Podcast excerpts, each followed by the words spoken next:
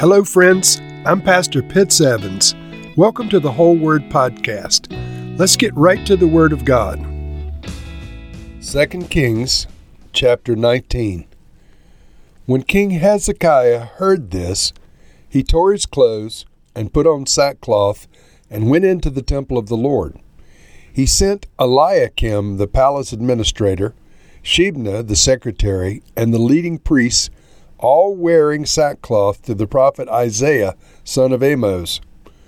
They told him, This is what Hezekiah says This day is a day of distress and rebuke and disgrace, as when children come to the moment of birth, and there is no strength to deliver them. It may be that the Lord your God will hear all the words of the field commander whom his master, the king of Assyria, has sent to ridicule the living God, and that he will rebuke him for the words the Lord your God has heard. Therefore, pray for the remnant that still survives. When King Hezekiah's officials came to Isaiah, Isaiah said to them, Tell your master, this is what the Lord says. Do not be afraid of what you have heard those words with which the underlings of the king of Assyria have blasphemed me.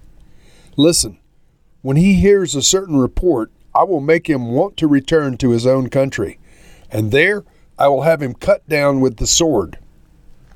When the field commander heard that the king of Assyria had left Lachish, he withdrew and found the king fighting against Libnah.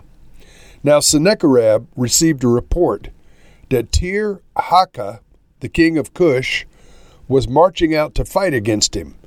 So he again sent messengers to Hezekiah with this word Say to Hezekiah, king of Judah, Do not let the God you depend on deceive you when he says, Jerusalem will not be given into the hands of the king of Assyria. Surely you have heard what the kings of Assyria have done to all the countries, destroying them completely. And will you be delivered? Did the gods of the nations that were destroyed by my predecessors deliver them? The gods of Gozan, Haran, Rezeph, and the people of Eden who were in Tel Assar. Where is the king of Hamath or the king of Arpad? Where are the kings of Lair, Sepharvaim, Hena, and Ivvah? Hezekiah received the letter from the messengers and he read it. Then he went up to the temple of the Lord and spread it out before the Lord. And Hezekiah prayed to the Lord Lord, the God of Israel, enthroned between the cherubim, you alone are God over all the kingdoms of the earth. You have made heaven and earth. Give ear, Lord, and hear.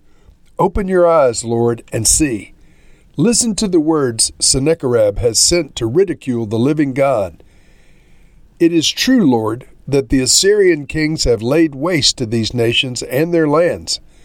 They have thrown their gods into the fire and destroyed them, for they were not gods, but only wood and stone, fashioned by human hands.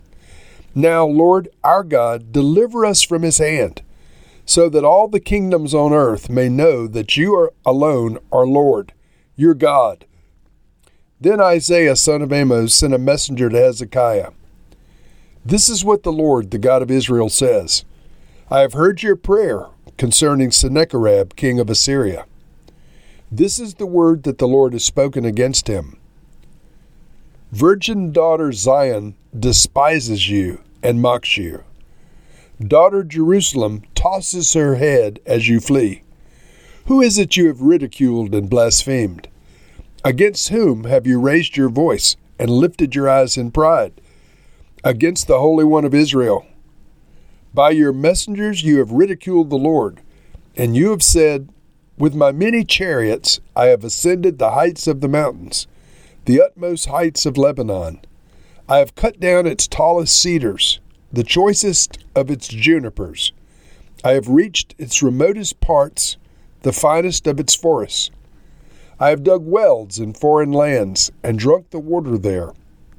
With the soles of my feet I have dried up all the streams of Egypt. Have you not heard? Long ago I ordained it. In the days of old I planned it. Now I have brought it to pass that you have turned fortified cities into piles of stone. Their people, drained of power, are dismayed and put to shame. They're like plants in the field, like tender green shoots, like grass sprouting on the roof, scorched before it grows up. But I know where you are, and when you come and go, and how you rage against me. Because you rage against me, and because your insolence has now reached my ears, I will put my hook in your nose and my bit in your mouth, and I will make you return by the way you came. This will be the sign for you, Hezekiah. This year you will eat what grows by itself, and the second year what springs from that. But in the third year, sow and reap, plant vineyards and eat their fruit. Once more, a remnant of the kingdom of Judah will take root below and bear fruit above. For out of Jerusalem will come a remnant, and out of Mount Zion a band of survivors. The zeal of the Lord Almighty will accomplish this. Therefore, this is what the Lord says concerning the king of Assyria He will not enter this city or shoot an arrow here. He will not come before it with shield or build a siege ramp against it. By the way that he came, he will return. He will not enter this city, declares the Lord. I will defend this city and save it, for my sake and for the sake of David my servant. That night, the angel of the Lord went out and put to death a 185,000 in the Assyrian camp. When the people got up the next morning, there were all the dead bodies. So Sennacherib, king of Assyria, broke camp and withdrew he returned to Nineveh and stayed there. One day, while he was worshiping in the temple of his god, his sons Adrammelech and Sharezer killed him with a sword, and they escaped to the land of Ararat. Then Esarhaddon, his son, succeeded him as king. Now, friends, this is a very important chapter in Israel's history because it's my personal belief that if Hezekiah and Isaiah had not prayed and had not turned their hearts toward the Lord, the Assyrians would have taken Judah at this point. This is sometime around 722 BC. And Judah was to stand from this time forward to 586 BC when the Babylonians destroyed it later. So a 140 year reprieve is given to Judah, I believe, by the prayers and faithful uh, intercession of Hezekiah and Isaiah. So Hezekiah responds to the threats of the Assyrians by tearing his clothes and putting on sackcloth and going into the temple of the Lord. Isaiah prophesies, This is what the Lord says Don't be afraid of what you've heard with the, the threats from Assyria. They blasphemed me, and I'm going to make the king of Assyria go back to his own land and have him cut down with the sword. This is the word of the Lord from one of the greatest prophets who ever lived, the prophet Isaiah. So Sennacherib continues to ramp up the threats. He sends a letter to Hezekiah with more threats. Hezekiah responds in an interesting way. He goes into the temple of the Lord and spreads out the threatening letter before the Lord and prays over it. And basically says, Lord, look at the words of, that they've sent to ridicule you and to threaten me. And so he says, Lord, Deliver us from his hand, so that all the kingdoms of the earth may know that you alone, Lord, are God. It's just a powerful prayer. It's a powerful approach, you know, um, showing this threat before the Lord in the presence of God. And so the Lord once again responded through Isaiah. He said, This is what the Lord, the God of Israel, says I've heard your prayer concerning Sennacherib, king of Assyria. And then in verse 32, he said, Therefore, this is what the Lord says concerning the king of Assyria He will not enter this city or shoot an arrow here. He will not come before it with shield or build a siege ramp against it. By the way that he came, he will return. He'll not enter the city, declares the Lord. I will defend this city and save it for my sake and for the sake of David my servant.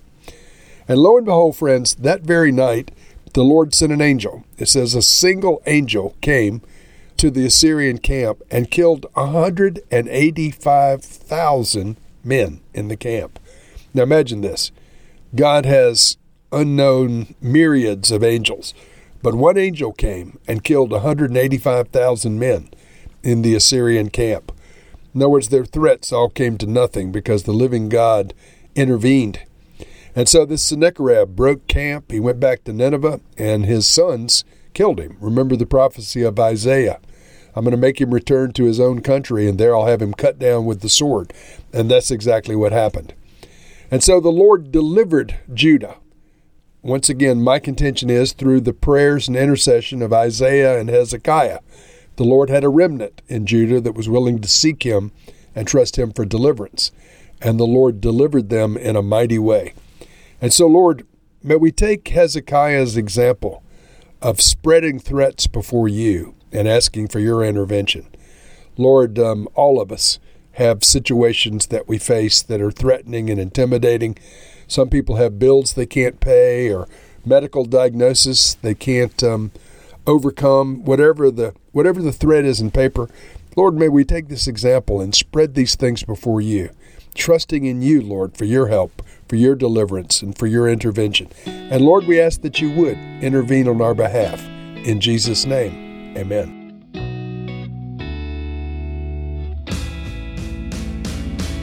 Thank you for listening to this episode of The Whole Word. It was brought to you by Whole Word Fellowship and the Northern Virginia House of Prayer. If you were encouraged, please share our podcast with your friends. We'd also appreciate it if you'd hit subscribe in your favorite podcast app and take a few moments to write a review. If you'd like more information on our church and our ministry, you can go to wholeword.net or wholewordpodcast.com for more information. Thank you again, and may the Lord Jesus bless you today and always.